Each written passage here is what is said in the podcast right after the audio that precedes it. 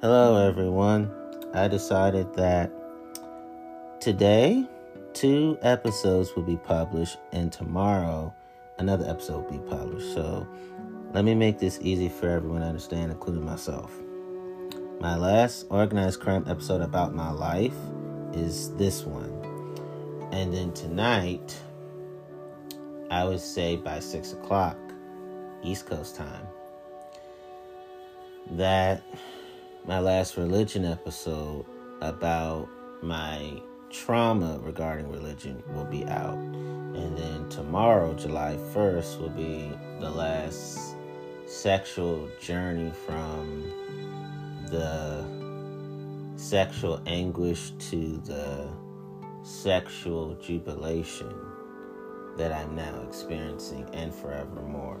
So let's end with, uh, let's end the organized crime stories of my life. So as a child, I remember having the ability to enter and exit the hood as I pleased, very significantly and very frequently. I had that ability because the hood residents gave me the, that ability, meaning that I could, sometimes I'll take the taxi cab to the hood.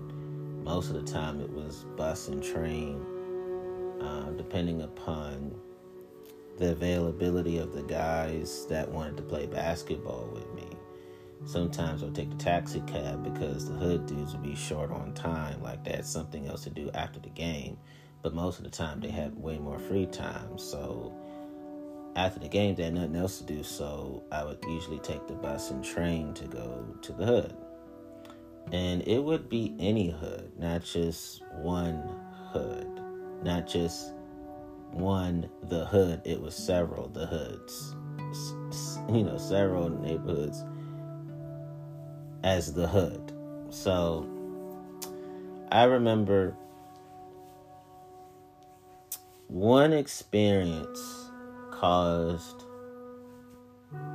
D C neighborhoods to never openly disrespect me again. So one time we were on the basketball court and we just won the game. And I hit outside shots on this guy, jump shots, if you will.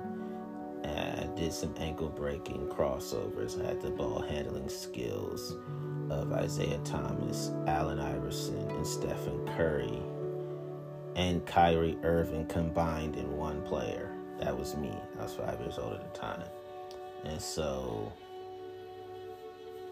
I also made him look bad by blocking his shots, stealing, and out-rebounding him. Stealing means, in basketball, if you're if you're exhibiting poor ball handling, then I easily would take the ball from you. I wouldn't injure you. It was just, oh, you would drop the ball, or you would dribble in a way where it was easy for me to just take the ball with my hands, but I wouldn't hurt anybody. That's what stealing means in basketball. And because he was a tall guy, I would say over six feet, maybe six feet one at best, and I was a three feet five inch uh, five-year-old, suddenly he wants to start snapping on me, because during the game he acted calm, but after he lost, meaning he didn't score any points, but I was scoring a lot of points, and he just suddenly said, he just openly talked about killing me, and he snapped, and he said, I got I got my gun nearby, which he did. And last thing, his final words were, I understand why you keep, y'all keep singing this nigga's praises, Tonio ain't shit for real, for real. That's when the bas- that's when the um, one guy from my team that I was playing with pulled out his pistol. Looked like a handgun. I would say it's a pistol. He didn't say a word. He just pulled out his gun calmly and calmly unloaded all the bullets on that dude, and then re-upped, meaning that's gun terminology for he recharged the gun, put more bullets, and unloaded the second loads of bullets too. His purpose was to overkill, but he did it calmly. He didn't smile. He was emotionless in the face, and that's just what happened. And I remember the neighborhood saw it. Um, the whole neighborhood saw it. Um, because it was under that guy knew that if you are trying to dishonor me in any kind of way, then it was understood that you might not ever get to live in the neighborhood again, because you would end up deceased by unnatural causes. That was communicated in street lingo, of course.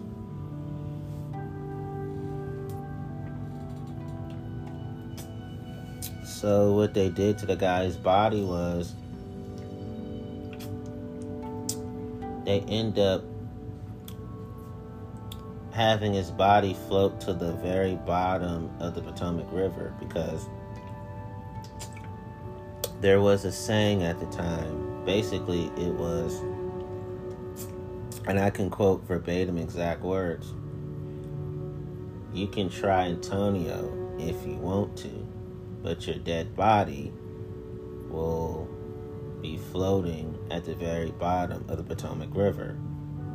So, civilians said that.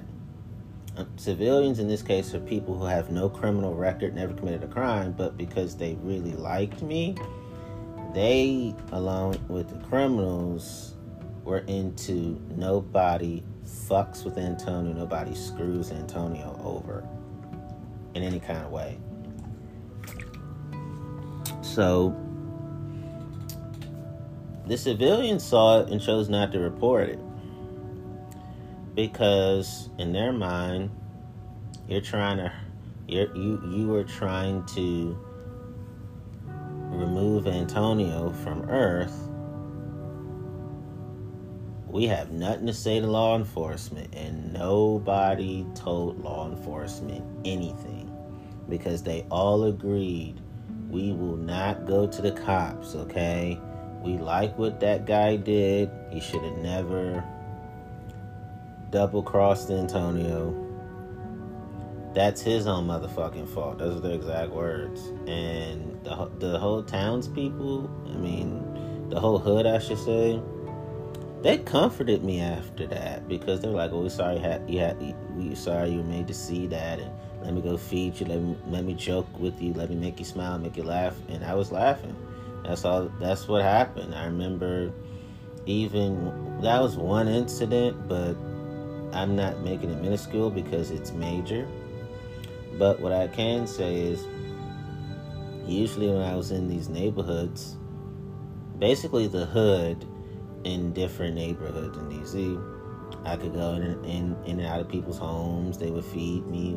I would watch their T V, and we would talk, we would joke, we would laugh, all age appropriate. And you know, you know, that sometimes civilians and even criminals would give me ride home to mother's apartment, because they knew that, okay, we, you know, Antonio can catch, you know, we know how Antonio gets here by bus, train, taxi, cab.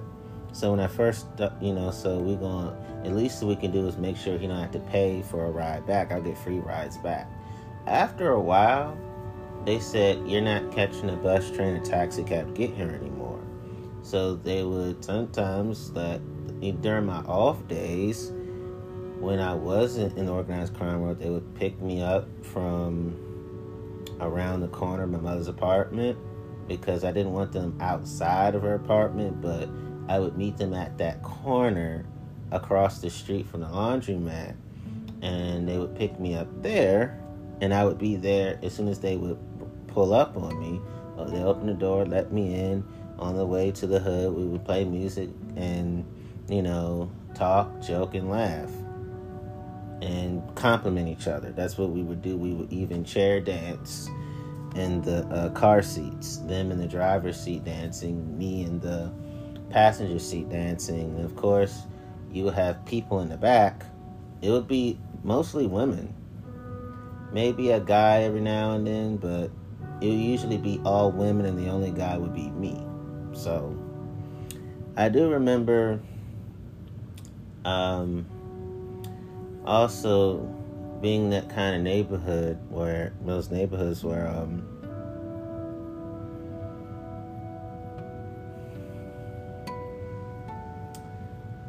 they had um,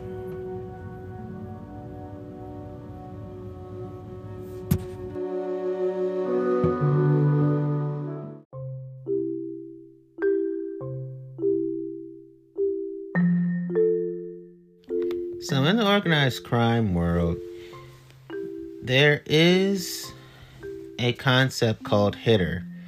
Street for killer. They shoot to kill. Usually they walk up, sneak attack, drive by, or bike by. Regardless, someone's getting shot. And there are some hitters who will only hit for certain neighborhoods, certain crews. Some will go for all, some will go for most, meaning they'll hit. All means I'll hit for anybody. Most means most people, but not for everybody. Some means I'll hit for some people. Couple of people means I'll hit for a couple of people. A few means I'll hit for a few people. And then some will go, if you don't pay me, I ain't killing. And then some will go, man, I kill for free. I'll make money doing something else. Or I will kill for free, and I will also kill for money. Some people who are hitters, I say monsters, they're hitters, they will kill more for free, or they will kill more for money. And this is what I was exposed to. And a hitter is also a slang term for a professional killer or assassin. So I've seen professional hits exactly executed just like J F K's, R F K's, Malcolm X's, Martin Luther King Junior's, Tupac Shakur's, and the Notorious B I G, the late rapper. I've seen people get killed in the exact same ways as they did. And speaking of Tupac and Biggie, I've seen hitters hire women as decoys. So, like Tupac and Biggie. We'll start with Tupac. So, this is what I've personally seen. They're driving the car. Women pull up beside them, compliment them, flirt with them, and the guys... toxic masculine ego kicks in, and they're arranging to have sex with each other in the nearest private place that they can. While that's happening, another car will pull up on the toxic masculine dudes and open fire on the guys. And the women will act like they are distraught. They will pretend to be sad, but they're not. Because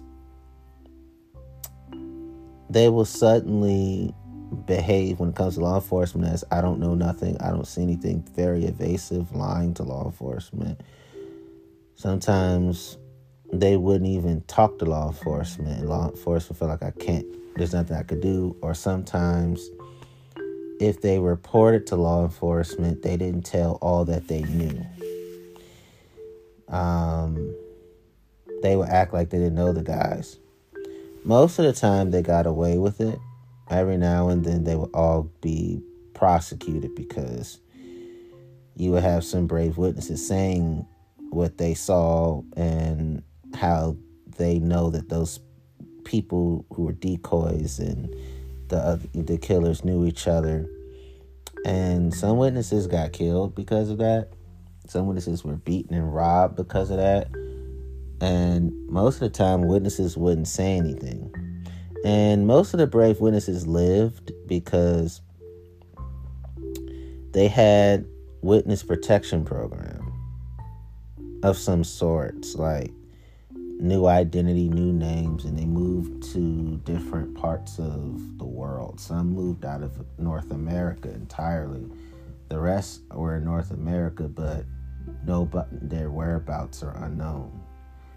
Um, and no one heard or seen from them since because they chose to stay away from crime-ridden communities, exclamation point, period.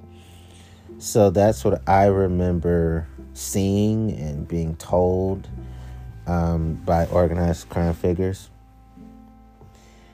And then I remember, as for Biggie, I, I've seen people get killed just like Biggie. For example, I've seen people, dudes, they talk to women as they get in their cars. They're arranging to meet women at another party, or we're going to women's houses to have sex, or we're going to go to a hotel or motel to have sex with women.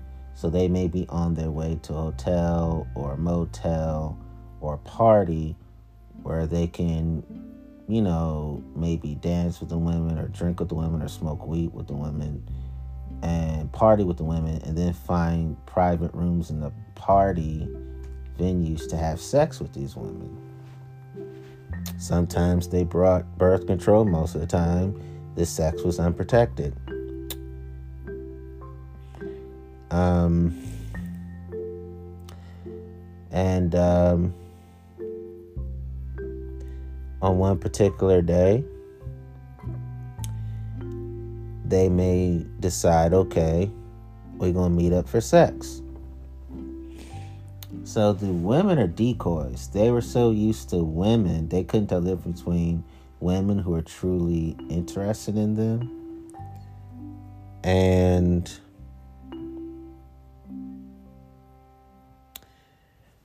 women who were pretending to be interested in them, in them just to, like, um, l- they were just leering and luring them to their death. So their, you know, their friends would be on the way to the party because the light turned yellow, but they passed the light. And then the intended target's car just stops. And the women pull up and flirt with the guys some more, saying, "We're almost there, we're almost gonna make it." And they would start flirting with each other, sexually talking to each other, verbally. And then the car of killers would open fire by rolling down the window. Then they would drive off. So each murder, the killers would just drive off ap- after opening fire.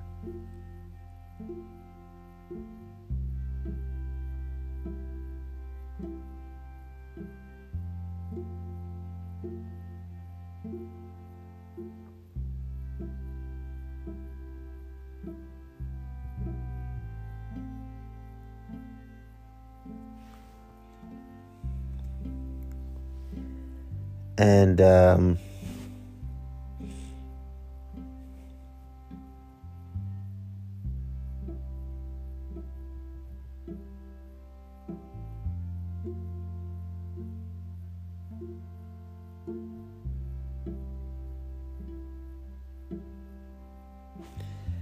it was just It makes me emotional because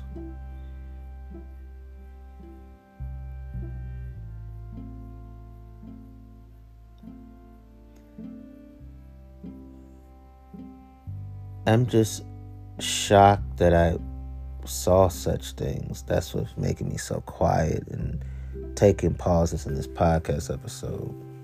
You can feel the pain. Um, these guys who are used to sleeping with women, their sole purpose in life was to hit, like, sleep with women they didn't even know. So they chose to be a hitter in that way. And it was also, they would wear their club shirts. They would call those hitters. So there's more than one definition of hitter. Um, and they also use hitter in this context. A denotate, a denotative term referring a hitter as a source of communication, mainly a cellular telephone, telepage, or home telephone. A hitter refers to as hitting, see slang acronym for hitting, someone up on their communication device, more formally meaning dialing a telephone number onto a communication medium, such as cellular telephone, and transferring the call to the second party. So they would call that hit uh, hitter in terms of organized crime too. And um, if social media was popular back then, they would be hitters in this context. When anything you post, photos, status, updates, et cetera, on any social networking site, Facebook, MySpace, Twitter, et cetera, gets ten or more comments from five or more people. They would have been hitters in that way. And um,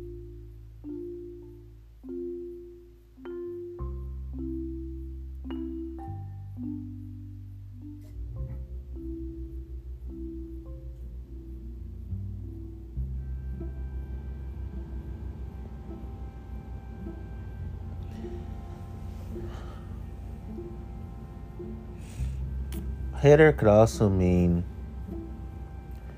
a word that can function by itself as a noun phrase, and that refers either to the participants in the discourse, example, I, you, or to someone or something mentioned elsewhere in the discourse, example, she, it, this. They would talk in that type of way too, the organized crime figures. So hitter meant that as well.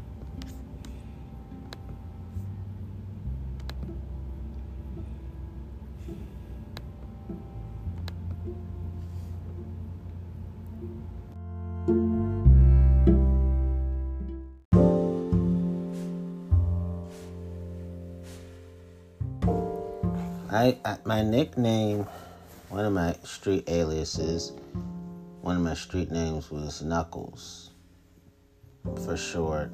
Actually, Bloody Knuckles, too, because they called me both also because of my ability to knock out the most dangerous criminals. I remember knocking out pimps, traffickers,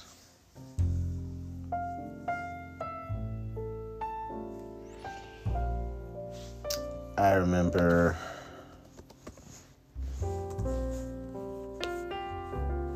knocking out m- men brothel keepers and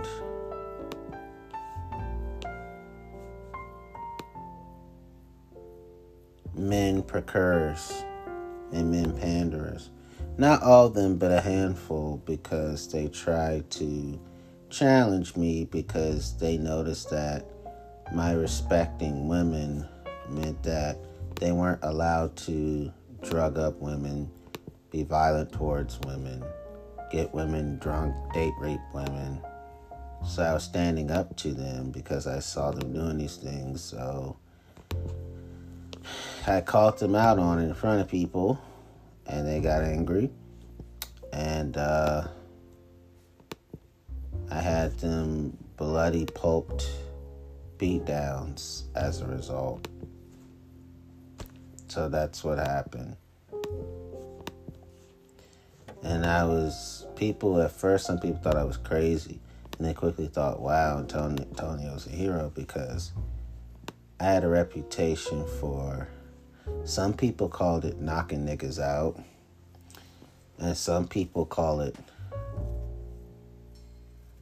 knocking motherfuckers out. And um,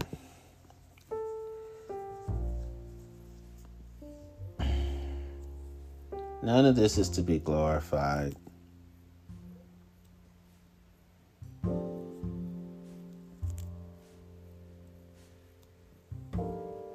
None of this is to be celebrated.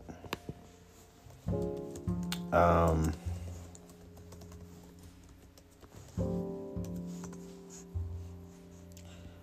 sometimes in that world,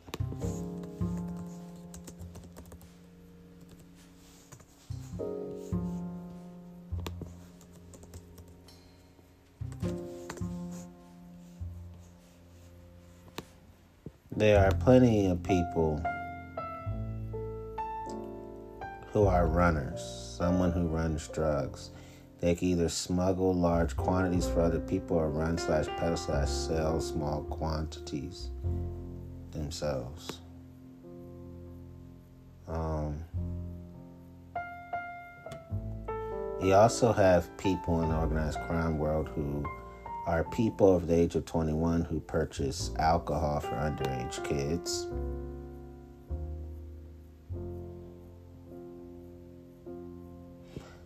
You have run- some runners are women willing to bust down everybody.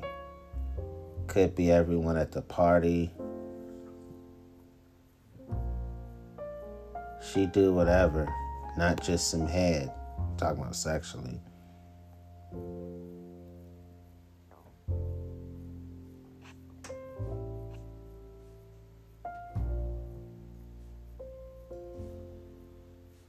And in, in the streets, they call runner being a, a a woman who talks to many dudes at once and is very friendly with all of them. They call her a runner, too. And in the criminal world, you got these type of runners. The hardest bunch of people alive who run like beasts.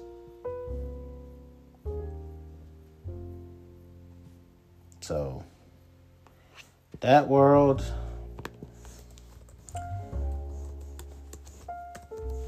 I make sure that I, I've shared all my memories. That world is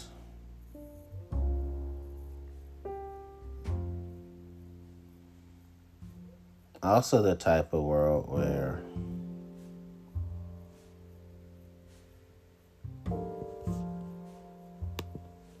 and I'm just be all the way honest.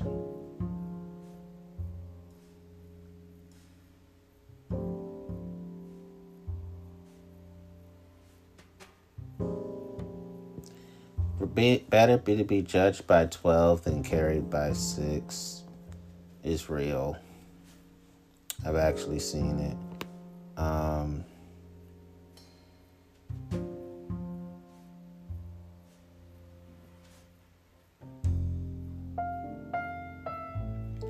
another old saying, everyone is a whore for the right price. I saw some of that.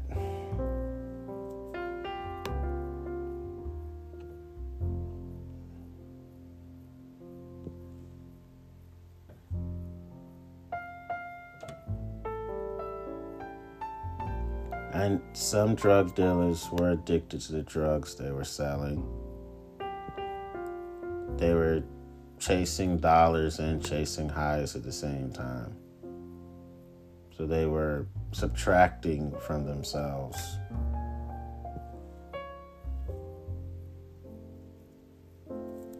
Some drug de- dealers lived where they did business, and a lot, and a lot of them did not.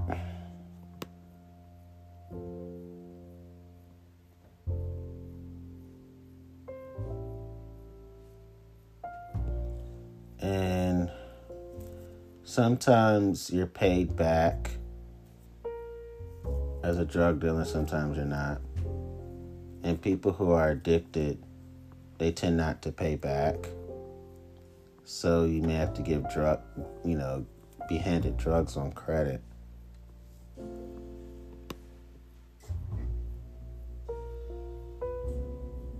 You know, loaning drug addicts money, mm-mm, usually didn't work out well.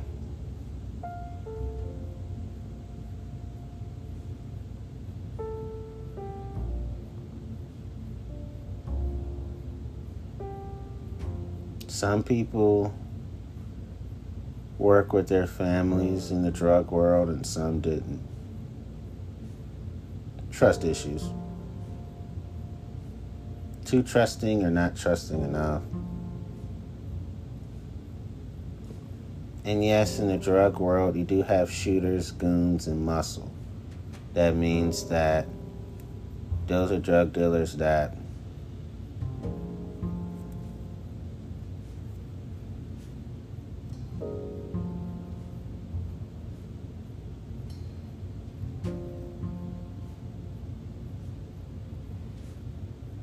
He would, I mean, that's the type of illegal, informal, immoral bodyguard that drug dealers would hire to bodyguard them.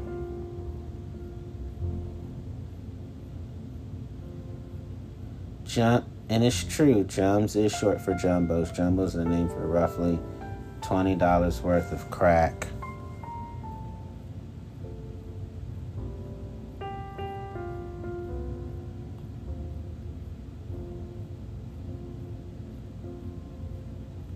And don't have drugs on your person.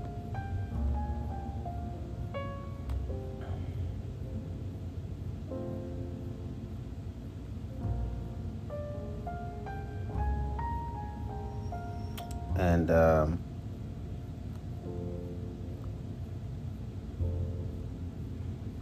that's why getting paid up front was normal in that drug world.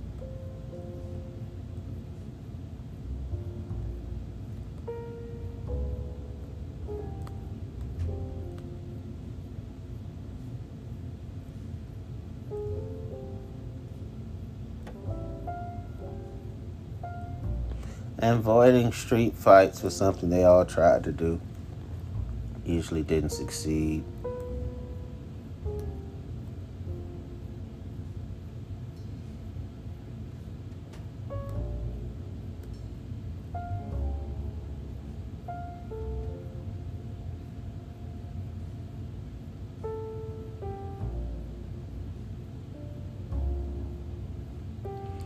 I do remember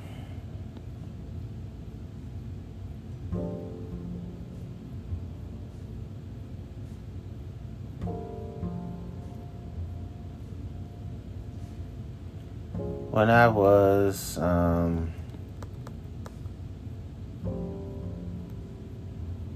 being forced to sell drugs. In the drug world, they sometimes they are they have these rules on which women they could sleep with. It's like, you can sleep with whomever, just nobody in my family. Sometimes that rule was violated. Sometimes it wasn't. Or, okay, you can sleep with women, just not the ones in my hood. Sometimes it was violated. Sometimes it wasn't. Um...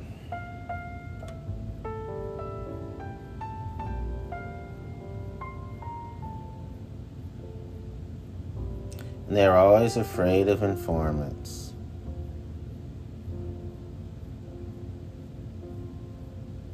When there's smoke, there's fire. People say that in the drug world all the time.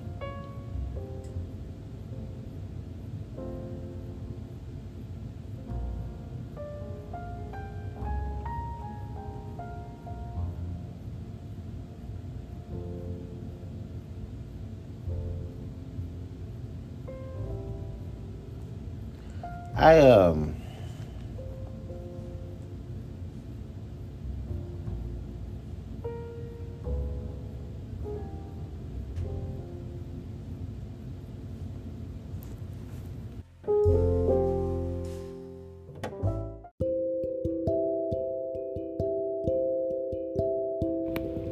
So if a drug supplier or a plug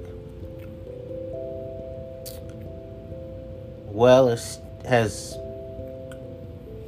well esteemed a drug dealer, they may hand them drugs in a co- in a co- in a consignment type of arrangement. What that consists of is the plug will give the drug dealer the requested product. They will only pay a pre- a predetermined fixed price after they sold it. This is also known as fronting work and is also requested by a dealer who is low on money but has the clientele or connections to turn a profit on it after they pay back what they owe the drug supplier, the plug. So those are the last bits of information I have to you about the world of organized crime.